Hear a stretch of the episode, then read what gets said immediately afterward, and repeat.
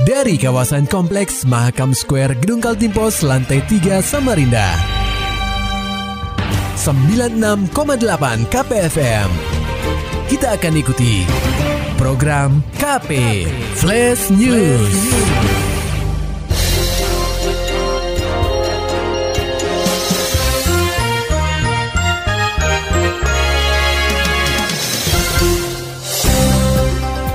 Pendengar KP saat ini Anda sedang mendengarkan program KP Flash News bersama saya Ian Krisna. Inilah berita utama hari ini. Berita utama. Pendengar KP turnamen bola voli dan Rem Cup 2023 jadi momen tingkatkan kualitas atlet menuju prapon. Laporan selengkapnya disampaikan reporter KPFM Samarinda, Maulani Alamin. Pendengar KP, menjelang pra pekan olahraga nasional atau PON 2023, Ketua Umum Konikal Timur Diansyah Aras berharap setiap cabang olahraga dapat menyuguhkan atlet berkualitas. Gelaran turnamen bola voli dan Rem Cup 2023 yang digagas Korem 091 Aji Suryanata Kusuma atau ASN dinilainya bisa menjadi ajang pemanasan bagi atlet sebelum menghadapi kualifikasi PON ke-21 tahun 2024 tersebut.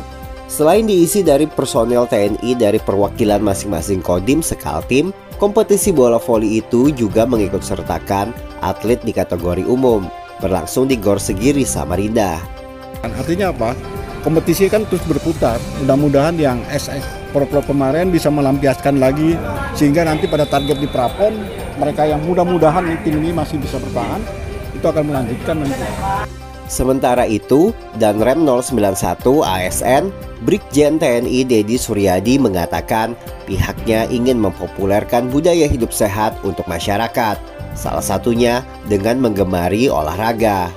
KPFM Samarinda, Maulani Al-Amin, melaporkan. Pendengar KP Dinas Lingkungan Hidup atau DLH Kaltim mencatat penurunan emisi gas rumah kaca mencapai 70% dari target sepanjang 2022. Kepala DLH Kaltim Ence Ahmad Rafidin Rizal menyatakan penurunan emisi gas rumah kaca pada tahun 2022 sudah melebihi target dari 14,66 juta ton menjadi penurunan sebanyak 36,40 juta ton. Penurunan emisi gas rumah kaca ini sebenarnya sudah terjadi sejak beberapa tahun lalu. Rizal mencatat pada tahun 2020 juga tercatat melebihi target dari 12,94 juta ton karbon dioksida terrealisasi sebesar 24,41 juta ton karbon dioksida atau 188,62 persen. Hal yang sama juga terjadi di tahun 2021, di mana realisasi 2021 yaitu berada di angka 20,89 juta ton karbon dioksida dari target 13,81 juta ton karbon dioksida atau 151,20 persen. Untuk pesan ke-15 di dalam RPJ 2023 ada adalah nilai emisi gas rumah kaca dengan indikator adalah presentasi penggunaan emisi gas rumah kaca dari bisnis as usual. Nah, perlu kami sampaikan juga untuk tahun 2022 terjadi penurunan sampai 70,73 persen ini pada uh, emisi gas rumah kaca dari berbasis lahan. Jadi ada sektor-sektor bersukan seperti kehutanan, perkebunan, dan seterusnya. Jadi belum uh, pada uh, hal-hal seperti uh, apa namanya transportasi. Melihat prestasi tersebut, DLH Kaltim kembali mentargetkan hal serupa, di mana pada tahun 2023 ini pihaknya mentargetkan target penurunan emisi gas rumah kaca sebesar 15,55 juta ton karbon dioksida. Pendengar KP gelar rapat internal. Banmus susun agenda penetapan RT RW dan LKPJ Gubernur Kaltim. Laporan selengkapnya akan disampaikan reporter KPFM Samarinda Muhammad Nur Fajar.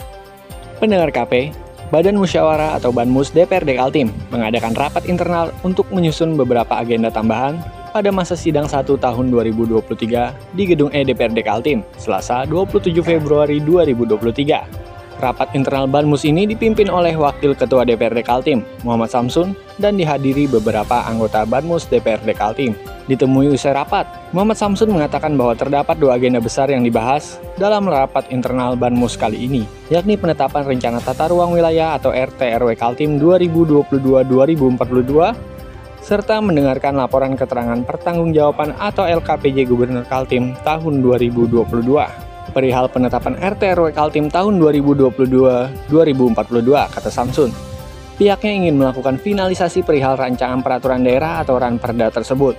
Saat ini, perjalanan RAN Perda RT RW menjadi sebuah perda sedang dalam proses untuk dilakukan fasilitasi di Kementerian Dalam Negeri atau Kemendagri RI. Kita ingin memfinalisasi pembahasan RT RW. Mudah-mudahan ini kan terkait dengan fasilitasi ke kementerian juga. Mudah-mudahan selesai fasilitasi kementerian sehingga kita segera berikan laporan akhir dan kesepakatan. RT RW. Itu kita tadi anggarkan eh, agendakan tanggal 14 Maret ya? 14 lebih bukan udah tentatif lagi Oh enggak, kalau dalam jadwal kamu sih ya. Kemudian LKPJ Gubernur. Sesuai dengan ketentuan bahwa LKPJ Gubernur itu harus disampaikan pada akhir maksimal akhir Maret setiap tahun berjalan. Selain membahas finalisasi RT RW, Samsun beserta anggota Banmus DPRD Kaltim lainnya mengagendakan untuk mendengarkan LKPJ Gubernur Kaltim tahun 2022.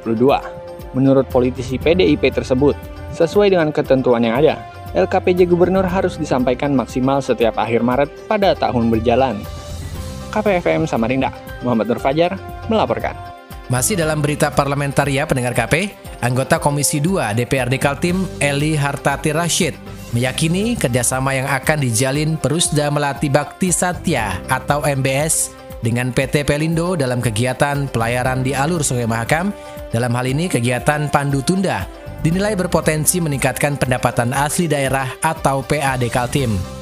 Menurutnya, kerjasama antara kedua perusahaan ini patut untuk didorong agar segera terrealisasi, sebab dampak dari hal ini bisa membuat APBD Kaltim pada tahun 2024 mendatang mengalami peningkatan.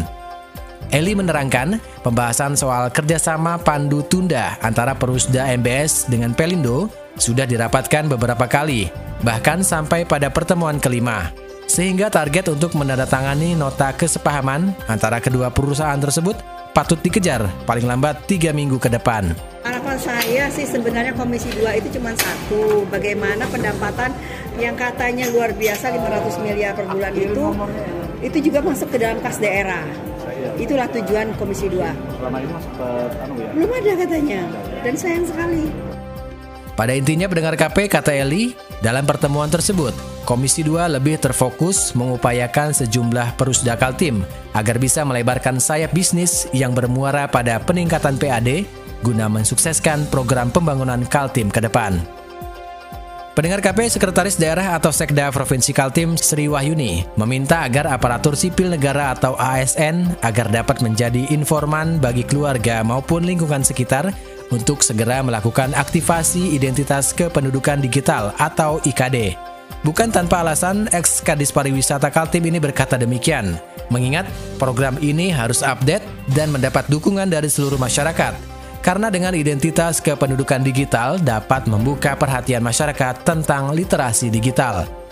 Dengan hadirnya IKD ini, kata Sri, sesuatu akan terdokumentasi secara digital supaya data tersebut dapat dipertanggungjawabkan serta memiliki dokumen resminya. Lebih lanjut, Sri meminta Dinas Kependudukan Perlindungan Perempuan dan Anak atau DKP 3A Kaltim untuk membuat surat edaran kepada organisasi perangkat daerah sebelum melaksanakan kegiatan agar menampilkan video tutorial aktivasi IKD. Ia pun menginginkan agar OPD yang mampu melaksanakan aktivasi IKD dengan cepat dapat diberikan penghargaan. Muhammad Nur Fajar, KPFM Samarinda.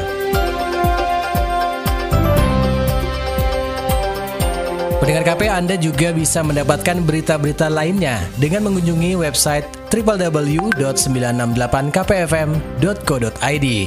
Saya Yan Krisna, sampai jumpa. Demikian tadi telah kita simak rangkaian berita-berita yang terangkum dalam program KP Flash News. Persembahan dari 96,8 KPFM. Terima kasih dan sampai jumpa.